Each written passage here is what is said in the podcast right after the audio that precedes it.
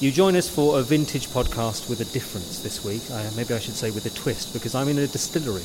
Uh, I'm here because of Richard Godwin's book, The Spirits, which has inspired us to visit the Sipsmith Distillery in Chiswick in London. And I'm here with owner Sam Galsworthy and with author Richard Godwin. Thank you both for joining me. Um, Sam, you're going to give us a bit of an audio tour, really, to explain how gin is actually distilled and made.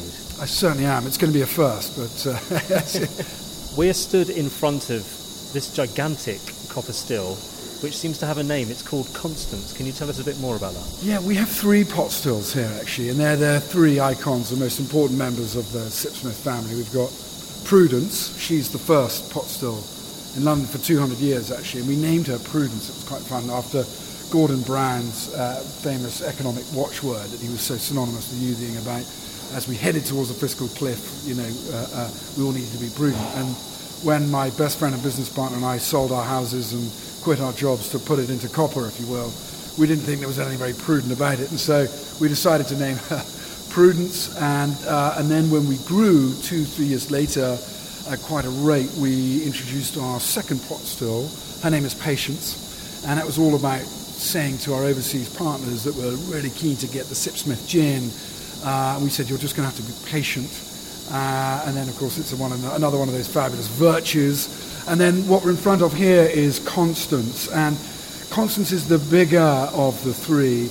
And she, her name is there, other than it being a fabulous virtue, to remind us that, you know, as we grow, it's got to taste consistently fabulous as the other two yield us as well. So we've got prudence, patience, and constance. And the noise that people will be able to hear in the background is the noise of these stills actually working as we speak. It's, it's an extraordinary thing to see and to hear. Can you tell us a bit more about how gin distillation actually works? Yeah, abs- absolutely. That noise you've got there is, is a combination of pressure, uh, heat, and uh, steam, and the boil, that gentle bubble that we've got going on in the pot still at the moment. But you know, the, the, the process's name is, is this. You know, we on our copper pots we take a really great quality grain-based spirit. This is an English wheat spirit that we put into the pot still um, and in there we add our 10 carefully selected botanicals. So juniper forward, ours, Sipsmith is a very classic style gin. And so the recipe that we use would not have surprised uh, uh, 19th, 18th century gin distiller. You know, we wanted to reflect back the, uh, uh, the years that we've inherited since the last pot still. And so we've got juniper, coriander seed, orange and lemon. We have roots of orris root, licorice root, cassia bark and cinnamon are our spices, and we have an almond in there too. So 10 very classic botanicals that go into the pot. And we steep it or macerate it overnight. We apply a very gentle pressure into the actual chamber, uh, and which allows this steeping process uh, to sort of crack those skins. And you come in in the morning after 15 hours of having left those botanicals on the spirit, and you get this gorgeous oily note, like a little bit like petrol and water or something. You know, you get that rainbow-like colour uh, on the moment. It really is glorious. Um, bit of an oil slick or something, but you know, the only time when it's good is now. You know, and so we come in, and if it's got those notes and those, those, that look on the top, um, then we're good to go. And what we'll then do is we'll apply very gentle heat. We'll increase very slowly the amount of heat. Alcohol's boiling point 78 degrees, uh, water 100. So we're trying to keep it under 100 so that the alcohol will boil, take off those fabulous flavors that have been uh, steeped overnight, and alcohol will convert from a liquid state to a vapor state. So as a gas, it will, it will pass up through here. You've got this lovely pot here, and then you have this gorgeous uh, shape. That's called a helmet. Uh, and there's a different pressure in there, which is part way what you're hearing. And that lovely spur on the top there, that's called a swan's neck. And we celebrate that on our label. It's every pot still will have one. It's where the vapor turns and heads towards this, uh, uh, this, this condenser here. Cold water in pipes is flowing around that. A hot vapor hits it, contracts with gravity, it falls, and out here into the spirit safe uh, that it's coming out now. Uh, and it's here that we take the cuts we split. And every, this, if you're whiskey, if you're rum, if you're cognac, if you're gin, if you're vodka, you will take what's called the cuts. And you will take the, the first bit of alcohol to come off. The Scots call it the foreshots. South of the border, we call it the heads. And uh, it's the bit where the methanol and the procosathanol and aspartame, we, we get rid of that. and then you'll, it spikes in quality. If I draw a bell curve, you can imagine, hopefully your listeners can imagine a sort of lovely bell curve. And we're just trying to capture that top bit, that top bit of quality. We get a bit of the bits uh, uh, to begin with and the bits at the end, and we're left with this heavenly note uh, that comes through that we leave for about two to three weeks, uh, homogenize it, um, and then add a lovely spring water to it. So it's a nice clean uh, process that involves lots of hands um, all the time, really getting a sense as to flavors coming over at what time, at what temperature, etc. So it's, it's really full on, and, and uh, uh, you can really get some heavenly smells that are, that are coming over. You mentioned the, the spirit safe Yes. is there, which we're, we're stood in front of now, which is like a glass cabinet where we can see some of this spirit pouring through right now. You said we're near the end of the sort of distillation process. So, what sort of strength is that that you've got pouring through now? It's coming out of around about 84% alcohol by volume, um, and so we'll, we'll, we're nearly at the end. We're three quarters of the way through, so when it gets down to around about 75% alcohol, we'll, we'll stop the process because we're, that's the time when some of the lower quality alcohols are coming, and we don't want that. Um, but uh, uh, uh, this is this is amazing. What we'll do is we'll just get a little bit of a a little bit of a nose here. We'll have Richard give it a nose. That is 84. But what you can pick up there is that Glorious. you get that soft undertone of juniper. There's some savoury notes bursting through. Add a touch of water, like whiskey distillers would, and that's going to open up and envelop us, as will happen later on this afternoon after you've gone. And if I took a sip now, it would blow my head off. Yeah, we would never recommend it. To, you know, it's evaporating as we speak right now, but um, we're at the end where those savoury notes are coming. You get a lot more texture. It's a lot more viscous already, and you can see the shape of it in the glass now. You know, in wine we talk about the tears and legs. Well, we've got them both here. Tears at the top, the legs at the bottom. That is texture. That's richness. And at Sipsmith, we never, ever, ever make a concentrate gin. This is, we always wanted to bring back the way gin used to be made and the way gin should be made, which is never ever uh, making a concentrate. So our process is called one shot. The botanicals that go in satisfy perfectly that bell curve of quality. That is the finished gin as opposed to putting in a neutral spirit afterwards that hasn't had the benefit of copper. Because when you use copper to distill with, there's a chemical reaction that takes place. It's such an under-celebrated metal. You extract sulfurs and fatty acids out of alcohol when you're using copper. Um, and so if you're adding a neutral spirit afterwards, you, you lose a little bit of that character, that richness, which you're seeing here. Richard, is this your first visit to an actual gin distillery? Um, I've been to a couple actually, but um, not one quite as beautiful as this. It's like uh, being in a sort of Jules Verne submarine or something. It is. It's extraordinary. I mean, the copper is beautiful to look at. The stills are amazing. There's all these windows uh, where you can actually look into the, the into the copper pots to see what's going on. Is that an important part of the process to actually be able to, to look in and see what's happening? Absolutely right. I mean, it, it, it, it requires sight, sound, texture. Even Ollie and, and the other distillers have to listen sometimes to how things change. So when you talk about things being handcrafted, it's it's not just hands. It's all parts of the senses are involved in making decisions, uh, instrumental in making decisions about when to take the cut. So uh, uh, it is it's a really key point. You can look in there now and see this lovely big vociferous boil going on. Well, that's a different shaped bubble to what you would have got two hours ago to what we would have got when we first started at 9.30 this morning. You know, so sight, nosing, texture, palate, and ear all play an instrumental and equally important part, probably not as important as a palate, but you know, but everything else, it plays a really important part. Yeah. Am I right in thinking that when you opened your first distillery, you were the first people to do so in London for a couple of hundred years? Yeah, yeah, we did. And we, we learnt that from our master distiller, Jared Brown, this industry legend, really. And, uh, you know, and, and, the, and the distillery, the last distillery to open in London was in 1820, and that was the fabulous Beefeater south of the river.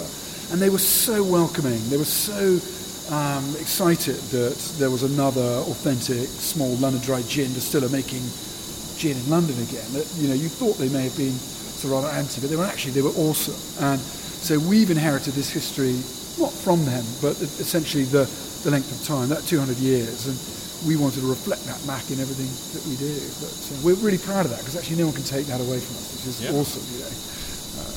Well, Richard is currently still holding the 84% proof that we can't drink. I think we'll have to do something about that. So what we're going to do is we're going to head back to another studio where we're going to be able to mix some of this Sipsmith gin with a few very simple ingredients and create some of the classic cocktails that have ever existed. Is that right, Richard? That's absolutely right. Yeah. Very good. Sam, Richard, thank you so much. Pleasure. Cheers. Right, Richard, we are now back in the quiet confines of our studio, um, and you're going to make some cocktails for us from this bottle of gin. Um, on the way here, we were just talking about one of the most important ingredients for any cocktail, which is not alcoholic anyway. It's ice. Absolutely. I think if there's one single thing you can do to make better cocktails, it is fill your freezer with ice. Um, I think there's a the English are quite averse to ice, and I think it's actually it's quite historical reasons. Um, ice was actually an American invention um, in the 19th century. Uh, Dickens went to, on his grand tour of America in the 19th century, and he marvelled at these machines cutting out these great swathes of ice and how the Americans would put them into their drinks, Mm. into the mint julep and sherry cobblers. At the time, to get ice in Britain, they'd have had to cut it out of sort of stagnant pools. so the idea of if you put if you drank that ice, Yeah. then you would just give yourself cholera or dysentery or something. So the idea then of of putting ice in drinks was um, it was a very perilous thing. So it took quite a while for ice to catch on, and I think you still get vestiges of that in English pubs where they seem to be really reluctant to put ice in your gin and tonic. And if they do put an ice ice cube in there, it will be one cube. Which will immediately, uh, the drink will be quite warm, so Yeah. the, the cube will immediately melt. It won't actually make it colder. All it will do will make it dilute. Dilute. But nowadays, I think people imagine that if, if you put lots of ice into a drink, then you're you're cheating them out of alcohol somehow. Yeah. But actually, I'd rather have less cold alcohol than lots of warm alcohol. Now we have an array of ingredients in front of us. We have that bottle of London dry gin. We have lemons, limes, ice, Angostura bitters, and sugar syrup, and that's all we've got. Oh, and some fizzy water. Mm-hmm. But but from that, as you say, you, you can actually create quite a lot. It's the basis for a lot of cocktails, and that's the whole thrust of your book is that you don't need a lot of fancy equipment or fancy ingredients. Cocktailing really is about simple ingredients put together well. Absolutely. Um, you can make really good cocktails with stuff that you probably have in your fridge or your kitchen now. Um, and once you actually break cocktails down to the basics, what you've just got is a few basic ratios um, and lots of variations thereon. Mhm. Um, so you can make uh, the two drinks I'm going to make today are sort of the, the only two cocktail recipes you ever need in a sense. In that one is the um, what we'd call the gin cocktail, which is sort of like an old fashioned made with gin, hmm which is uh, uh, the classic cocktail in the aromatic style. So that means um, it's just got alcoholic ingredients in it essentially hmm and it's usually made with bourbon or rye whiskey and called the old fashioned. The reason it's called the old fashioned is because it comes from the first cocktail. Mm. When it was first invented, it wasn't old fashioned, obviously, it was incredibly new. Um, so that's the first kind of drink. uh, That's the kind of drink you stir. The other one we're going to make is the gin sour, which is gin, sugar, lemon. That's it. really. Okay. Um, and that, that will open the way, uh, open up all other kind of sour drinks, margaritas, daiquiris, um, uh, you name it. You know, you can make most cocktails if you master these ones. Very good. Well, I shall leave you to your expertise and get going there. Okay, so we'll we'll do the sh- sour first because it's a bit more fun. So the um, as I said, the, the sour is um, basically lemon, sugar, and gin. Um, just because it's called the sour doesn't mean that it's it's actually uh, you know super sour. The, the trick is to balance all the elements in Mhm. it. So you've got the the strength that comes from the gin. So I'm going to um, oh, I love that sound. I'm going to pour um, a good double measure of gin, which is 50 mils. I'm using like a tiny little measuring jug um, that goes down to quite fine uh, measurements, which is the one piece of special equipment that I would recommend you invest in. Mhm. Um, pouring it into the shaker.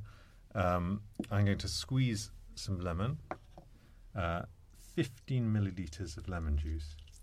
Now, the ratio is the is the thing you need to crack here. You need to get the right balance of sour, sweet, and strength. hmm I'm kind of in favour of a big, heavy gin hit. Mhm. I think a cocktail should taste above all of the spirits. So I'm just putting in 15 milliliters of gin, uh, uh, 15 milliliters of lemon to that, Mhm. And then I'm going to put 10 milliliters of sugar syrup. Sugar syrup is just liquid sugar. Mhm.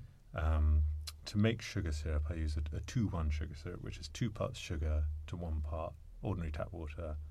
You boil the tap water, you stir in the sugar syrup, and you've got liquid syrup. Um, now, this so the ratio is 50 milliliters of gin, 15 milliliters of lemon juice, and 10 milliliters of sugar syrup. And I took some experimentation to get to that particular ratio. Mhm. Um, but once you've done it, you can sub any part of it for anything else. So, for example, if we used lime juice instead of lemon juice, it would still work. If we used rum instead of gin, Mhm. it would still pretty much work. Mhm. It's kind, it's chemistry essentially. Yeah. Um, so I'm just going to give it a tiny taste in the shaker, and it's quite nicely balanced already.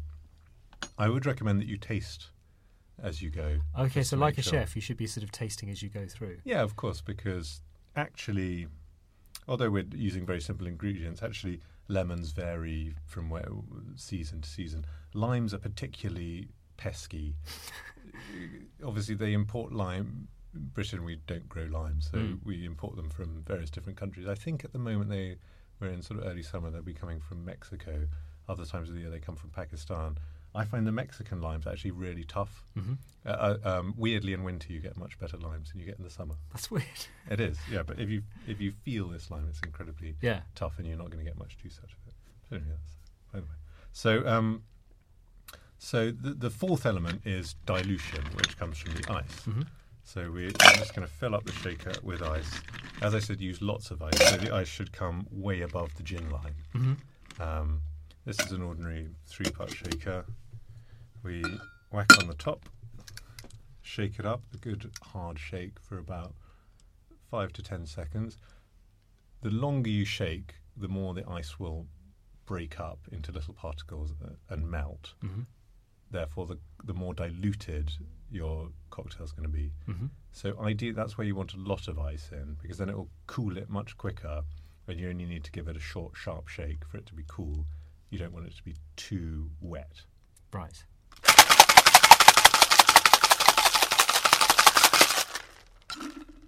And there we go. And then you strain it into the glass.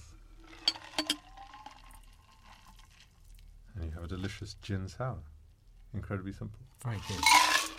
If I you have the to sample. Well, I have the slightly onerous task, of course, of, of testing this. Um, well, here we go. That's all I can do is to taste. Bottoms up. Oh, that's really good. it's really nice. It's just because it's refreshing in a way that sort of fresh lemonade is, but with a lovely gin hit to it. Exactly. But it's not, it, as you say, it's not actually sour. It's got the freshness of the lemons, but the, the, the sugar syrup helps to take off the edge, and you can really taste that gin. That's lovely. Absolutely, and I say the ra- ratios. That is the chemistry part of it, but the real artistry is comes from the gin. Mm. And we've just, you know, visited Sipsmith Distillery and seen the huge amount of love and craft and work that goes into making that spirit. And you don't want to get in the way of that. You just want to put that front and centre and uh, allow them to do the hard work. Mm. Um, and you can, and then you just allow the gin to sing. Yeah, fantastic. Right, so that's the gin sour, Mm-hmm.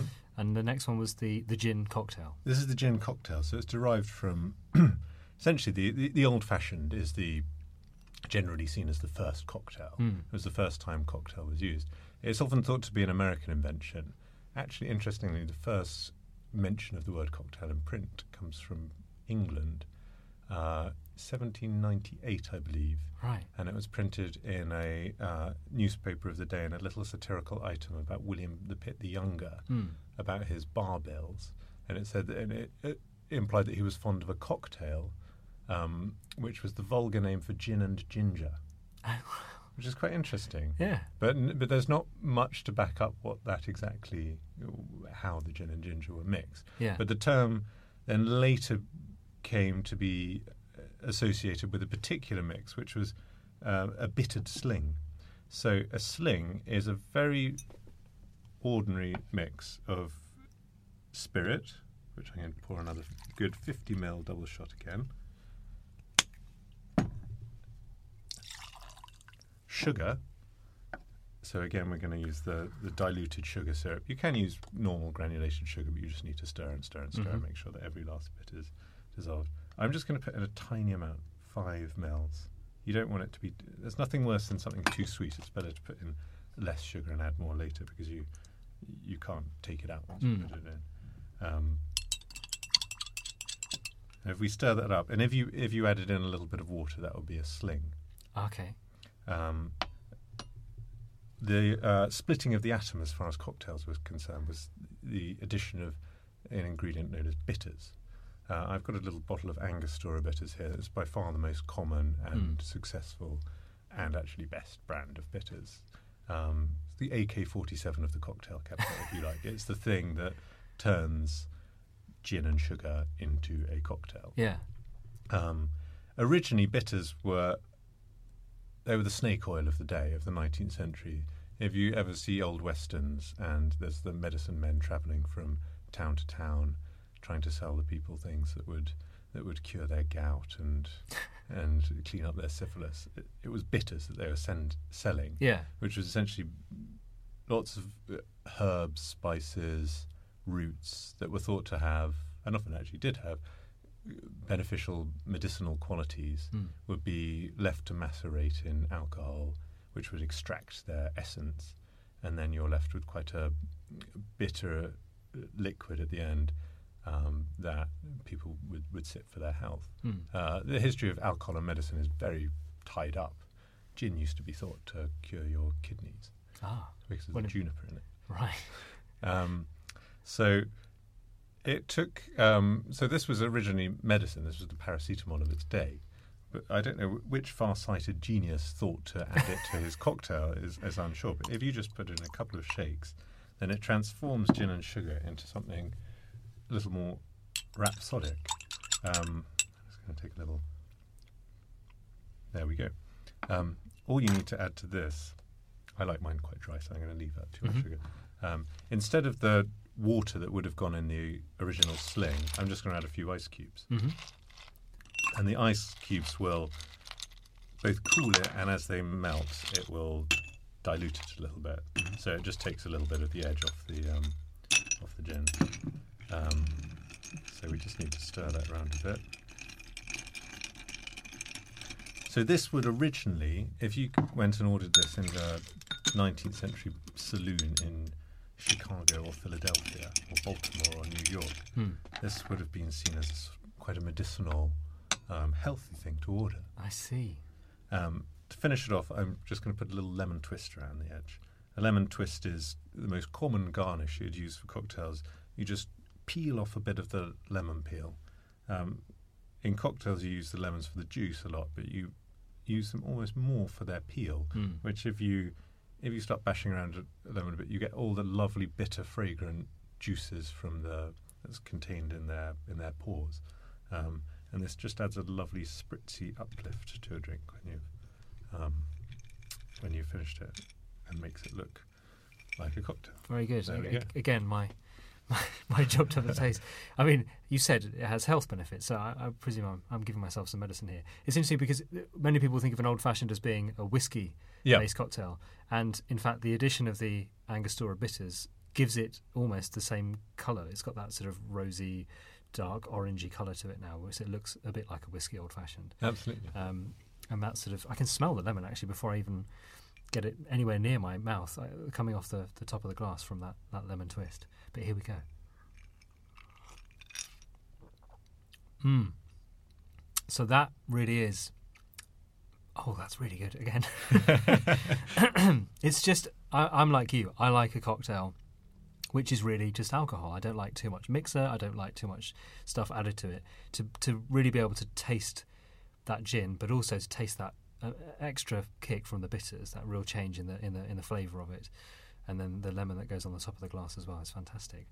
So that's just amazing. I mean, we've used probably four ingredients in total there. We've made two completely contrasting cocktails, all from the same bottle of gin. hmm And as you were saying, you can now take these two sort of base cocktails and, and enlarge them to, into other things. hmm Um, Well, the beautiful thing about gin is uh, it has each gin is a symphony of botanicals in itself, which is, and it, the reason that gin is is by far the most common spirit used in cocktails, and one of the reasons is you can pull out the different notes in it Mm. in different ways. So the main note is juniper, but it's also got citrus in there, oranges and lemons. So it works really well in a sour. That takes it in a lemony direction. You could, instead of using sugar syrup, use orgeat syrup, which is an almond syrup. Mm. It's almost exactly the same sweetness as the sugar syrup we've used, but it's just scented with almonds. But gin also has almonds in it, so it sort of works in if you pull it in that direction. Mm. You can pull it in a more floral direction. You can pull it in a herby direction. You can put with that gin sour. You could add a few mint leaves to the shaker. That gives you a south side. You could Ah. add a few basil leaves to a shaker. That gives you a green park. You can add bitters to the shaker, which is actually quite transformative. I'll, I'll just pour a bit of Yeah. bitters into this now. Um, that, and stir it up. That gives you a Fitzgerald. Where, now, where does that get its name from? I assume it's F. Scott Fitzgerald, Ah, but he rather liked Gin Rickey himself. mm. Oh, I see. So now, what used to taste like a, well, like a sort of adult fresh lemonade, now has a completely different flavour to it because of those bitters. Yeah, so the bitters sort of make it a lot more sophisticated Yeah. seeming. I'm feeling more sophisticated by the minute. um, that's just fascinating, Richard. Thank you so much. It's great to see, um, well, as you said, how uncomplicated it can be to create really qu- quite sort of sophisticated drinks or what feel like sophisticated drinks. Um, and there's nothing too scary here uh, in front of us. Very simple ingredients, very simply put together. Uh-huh. Brilliant. Richard, thank you so much. Thank you.